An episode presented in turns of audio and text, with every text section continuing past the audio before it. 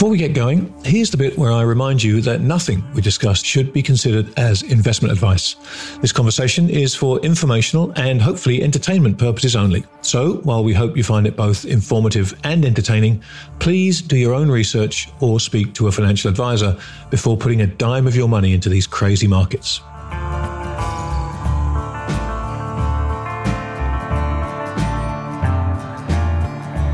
You're about to listen to a special preview edition of the Grant Williams podcast featuring my very special guest, Daniel Want of Prerequisite Capital Management in Brisbane, Australia. Daniel is a remarkably thoughtful investor who never fails to leave me with an awful lot to ponder whenever we chat. If you're not familiar with his work, I suspect this conversation will simultaneously open your eyes and blow your mind as it did mine.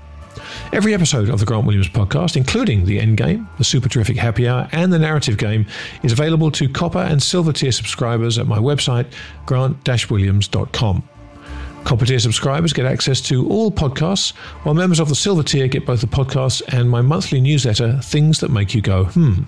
So, if you enjoy what you hear on this show and we want more high quality content like it, please make your way over to grant-williams.com and join our exciting community today. And with that, please enjoy the show.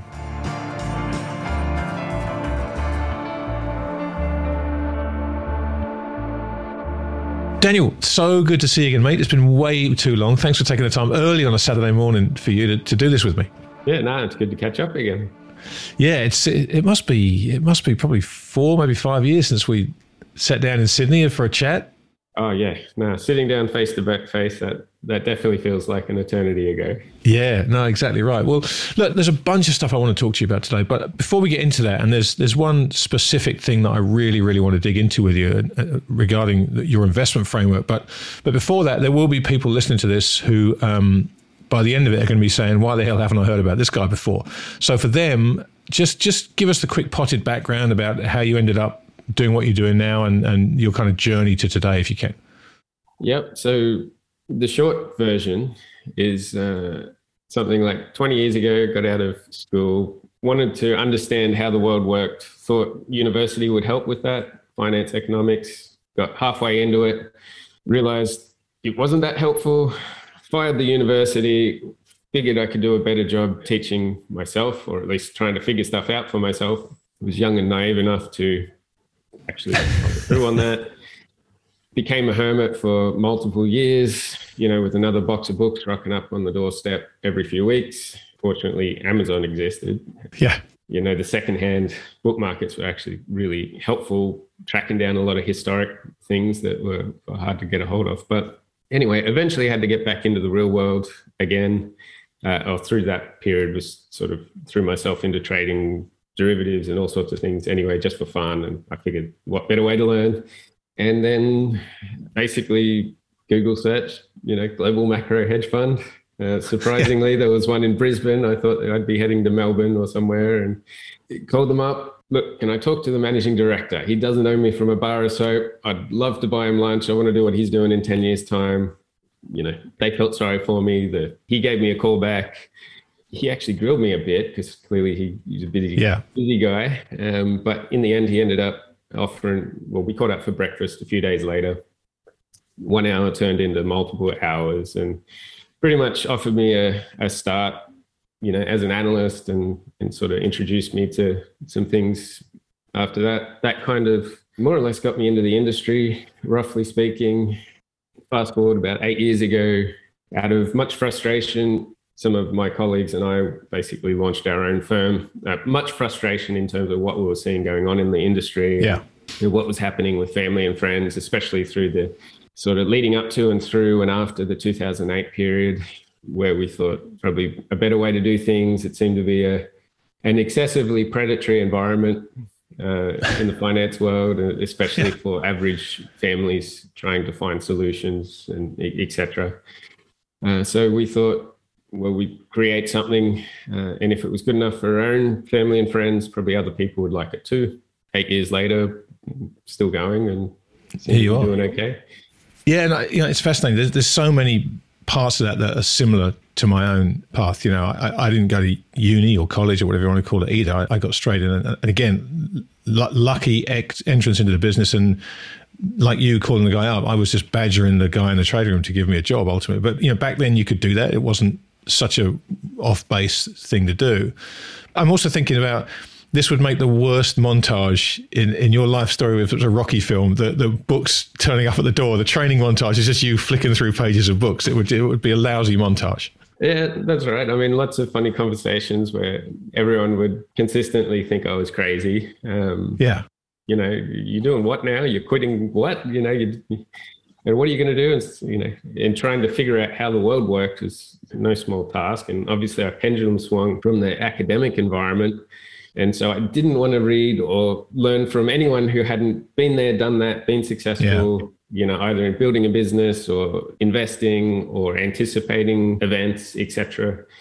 And that was quite helpful, you know. And so one book would multiply into ten because you'd go through you know, oh, why does he think that way? Or if there's an offhanded yeah. comment or, you know, you just start drilling.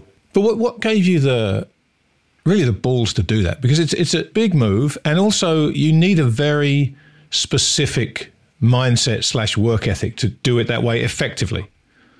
Well, what I don't tell people is to the end of high school, like a, a lot of primary and high school, you know, I was more interested in in soccer and other things. I couldn't see the point to a lot of different things we are doing purely because maybe I I didn't have anyone to be able to explain and, and connect purpose. Didn't read a lot, you know, when I was younger. And so out of high school and then getting into uni and starting to get uh, motivated, my parents were a little bit blown away going from someone who'd never really read before to having boxes of books right. every couple of weeks. But also with our family backgrounds, we were in a kind of unique situation where my parents were helping a lot of people who had been hurt. Basically, the tail end of not fantastic stuff in terms of regulatory pharmaceuticals, uh, right. even chemicals, pesticides, the, the whole works. And so I'd had this, you know, growing up looking at my parents helping people who had uh, kind of been destroyed by the way the world worked and circumstance. Yeah, sure. Way, yeah, the whole variety of different things. And so I was like, whoa, you know, you've kind of really got to start to sit up and pay attention about how things really work, not just surface level, superficial sort of understandings, because incentives can be a little bit skew if sometimes, and there can be some conflicts of interest at key junctures that underpin trust in society. Yeah. And so that definitely sort of jarred the paradigm to a degree in that you really do need to think for yourself in this world or you know uh, it, it doesn't end well if you don't unfortunately and so that sort of laid the foundations also when you burn your bridges you get pretty motivated and pretty focused uh, right. and so you know every six months it was like have i actually just ruined my life by quitting all of this and and you know doing the hermit figure out the world routine or but then you pull yourself out it's like actually what i'm learning here is fantastic. Like this is phenomenal and you're connecting dots in all sorts of unrelated fields and, and you just sort of keep going. I figured because of the quality of what it felt like i was learning especially compared to where i came from you know yeah. from the university side of things just figured it had the pay off eventually and and like i say you burn your bridges you, you, it it definitely focuses you yeah. Yeah, no, no two ways about that. When you transition from working for someone to starting your own firm, just talk a little bit about that because it, again, it's it's one thing to sit in a chair and do a job and have a set of responsibilities to focus on, uh, and you can channel all your kind of mental energy and your focus into your fund, your trading book, your sector, whatever it may be. But obviously, the broader distractions of setting up your own firm and you know, in no small way, taking on friends and family money to manage, that elevates that level of responsibility to a much, much higher plane. How did you how did you cope with that? Yeah, uh, I wouldn't exactly call it fun. Um. But Darren, who's uh, my business partner, who we sort of launched this thing together, he's a class act. So whole world of capability, multi decades of experience. That definitely helped a lot. Yeah, um, for sure. And then also responsibility is a big thing and it's it's something that society i guess is lacking these days and when you start taking responsibility for the little things you know even that tends to sort of cascade into taking responsibility for bigger things, especially when, you know, at that point, I'd spent a lot of years trying to understand how things work, how to navigate things, especially then in a hedge fund and funds management context when I started into that industry. And really, it, it just came down to taking a lot of common sense sort of ideas pretty seriously. Um, yeah. That kind of keeps you safe. We also, you know, placed a, a large premium on resiliency and sort of a, a more conservative focused set of strategies because that was part of what was missing in our view there's no shortage of the more aggressive stuff out there. But just having something that is somewhat liquid, resilient, it's not going to shoot the lights out in, in terms of investment returns, but you're going to have peace of mind, irrespective of the circumstances we once run through, whether it's an, another global financial crisis or booms, busts, whatever. If we can just produce consistent inflation plus two to five or six ish percent in a consistent sort of compounding sort of way. And when we do get sort of issues or crises or recessions come through every five to 10 years on average, well, we're intact and, and, we can step in, or our clients can also step in to pick up high quality assets at bargain basement prices uh, more often than not. And so over time, that resiliency actually then becomes, just like in business, a competitive advantage. So if you can sustain the multiple cycles when competitors are being taken out or assets are coming on sale cheap, it's a very conservative way to compound wealth and protect wealth as well over multiple cycles without losing sleep, basically. And so we focused on the more conservative, resilient, liquid sort of all weather style strategies. But we do so in a way where we don't use derivatives, don't use leverage, etc. The full conversation is available to subscribers to the copper and silver tiers of my website, grant-williams.com. Nothing we discuss should be considered as investment advice.